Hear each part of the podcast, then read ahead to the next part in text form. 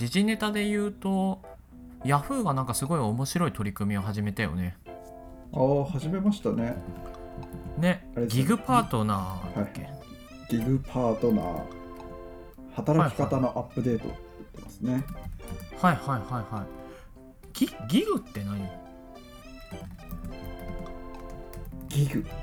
ギグ。ギグはあれじゃないですか。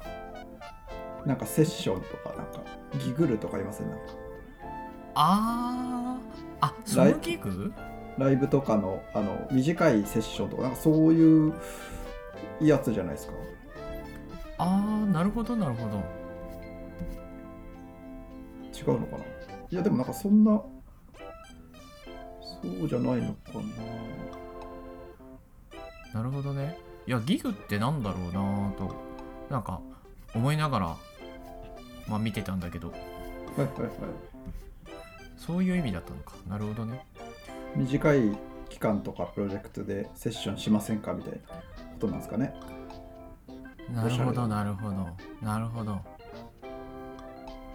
え契約形態が基本は業務委託なんですね。でオンラインでそうらしいね。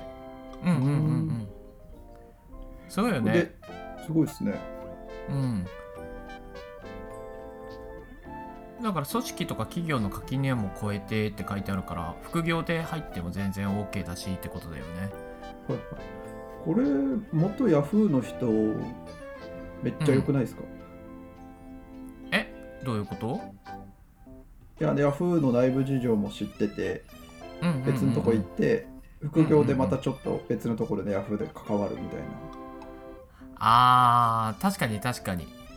確かにそうだねその始めるハードル心理的ハードルも低いですし。確かに。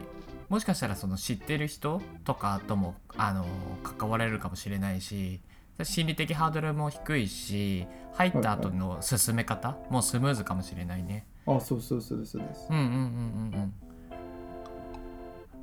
まあでもまあでもその反面あれじゃない？あの今までになかった考え方とかそのオープンイノベーションの創出をあの目指してるからなんか本当に全く違う分野とか違う考え方の人たちを求めてるっていう側面もあると思うから。ああ確かに。そうそうそうそう。だから前ヤフーだったとか関わらずなんかもしかして。うんうんうん。そうですね。うん。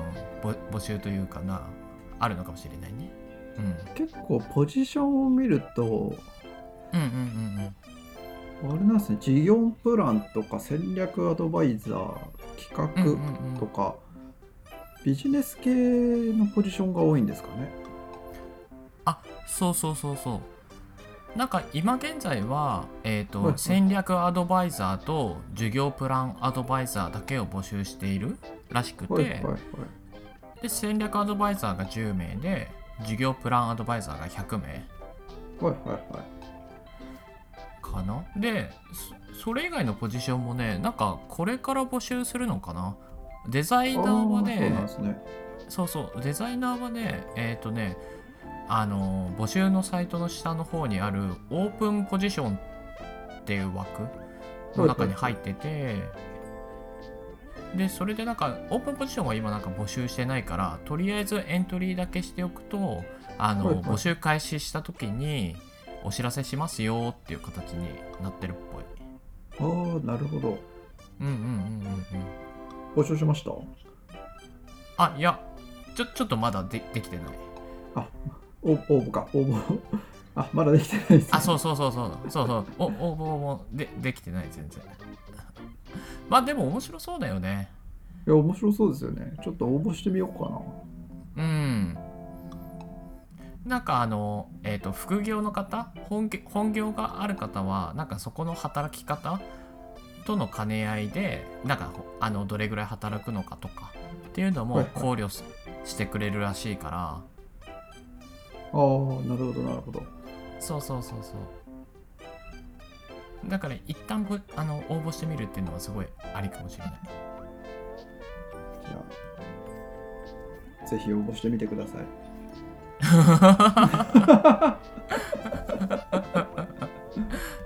待ちしてます。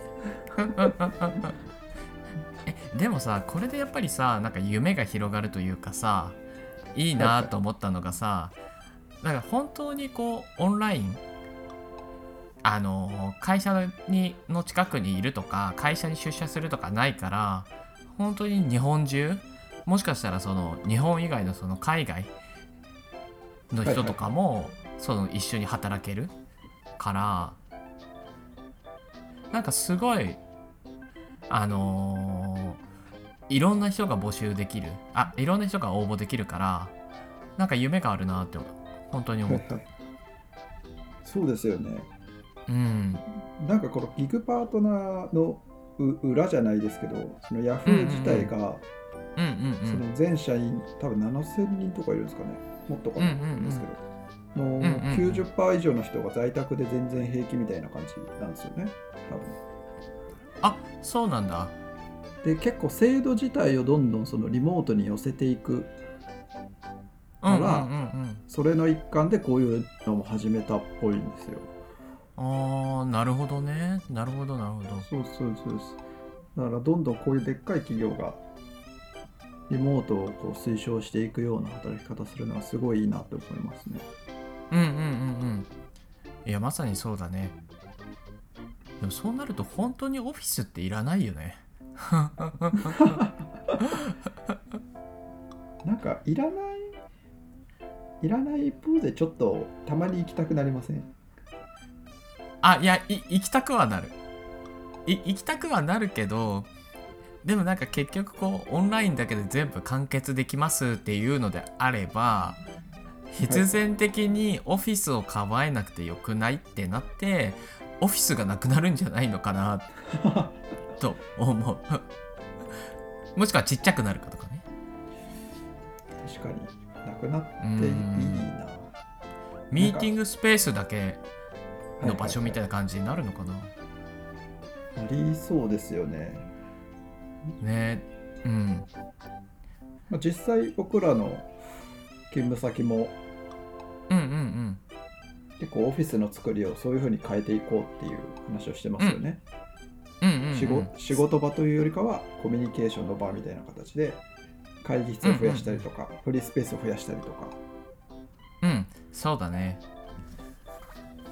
なんか特にやっぱり IT 企業はなんかリモートワークでも生産性が落ちないのであればなんかそういう感じの働き方になっていくのかな？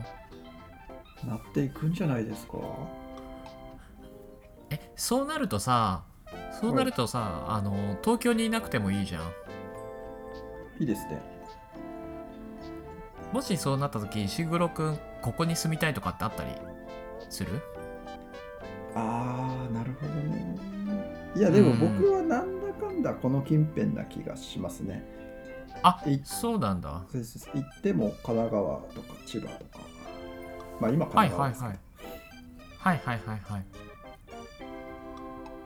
そうですね。あうん。えそれは何？やっぱりちょっと便利だから？便利だからっていうのとあとはうん。あれですね、お互いの実家が近いので。ああそうなんだ。ああなるほどね、そうなんですよ。まあ、確かにそれはすごい重要だね。でもやっぱちょっと海沿いとか逆に長野とかそういうの憧れますよね。ああいい。ねん？長長野？海沿いで長野？ん？内陸県ん？あの軽井沢とかですね長野だあーああーそういうことね。ああそそういうことだよね。なるほどねいいよね。俺なんか鎌倉とかもなんかすごいいいなと思ってて。同僚が鎌倉に引っ越しするらしいですよ。今してるのかな一人。あそうなんだ。そうですねこれの機に、へえいやでもそういう人どんどん増えてくよね。いやー増えると思いますよ。いやすごい。も鎌鎌倉はちょっとあの観光客が多いんで、ちょっと茅ヶ崎とかちょっとずれたところがいいと思いますなるほどね。確かに確かに。確かに。えー、どうしよっかな俺。引っ越すんですか？いやー俺だったらどこ行くかなっていうのを今考えてたんだけど。はいはい。あークアラルンプールかな。えなんて？クアラルンプールマなんてママレマレーシアに行こうかな。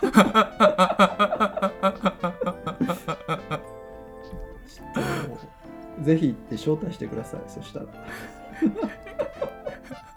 いやーでもね歓迎されると思うんだよね。あでもどうなのかわからないけど。あの要は日本で働いてその日本で働いたお金をその、はいはい。その国に落とすから国としては嬉しいと思うんだよね。いいんじゃないですか？マレーシアですよね確か。そうそうそうそう。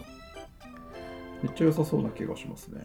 そう。でこの前もちょっとなんか YouTube か何かで見た時に結構綺麗だったから中中心部は。あいやーなんかすごいありかもしれないなーってなんか今思った。全く IT のイメージはないですね僕の中で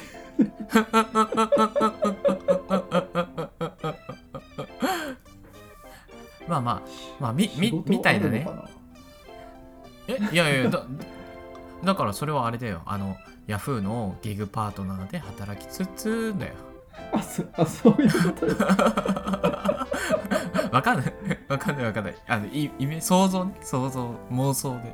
そう。でも残念なことにギグパートナーは確か月5万ぐらいですよ、そうなんだ。あそこの制限あるんだ。あるんへえですよ。へえなんかアドバイザーとうん。専門人材みたいなのが大きくあったとしてアドバイザーだったら月うん。5時間ぐらいで5万うん。はいはいはいはい。らしいです。で専門人材の方だと、うん。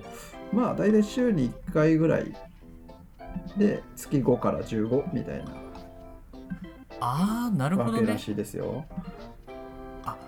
そうなんだ。えー、それちょっと全然見てなかった。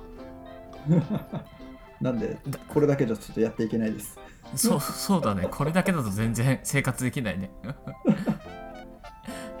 まあまあいずれにしてもちょっとこうリモート勤務がこう増えてくる。可能になることで夢が広がるなって思っていろんな妄想ができますね。いきますね。じゃあ次は引っ越ししてください。うんその話をしましょう。あはい わかりましたクアラルンプールにね引っ越したらはい、遊びに来てくださいはい。Vlog はい待ってます。はーい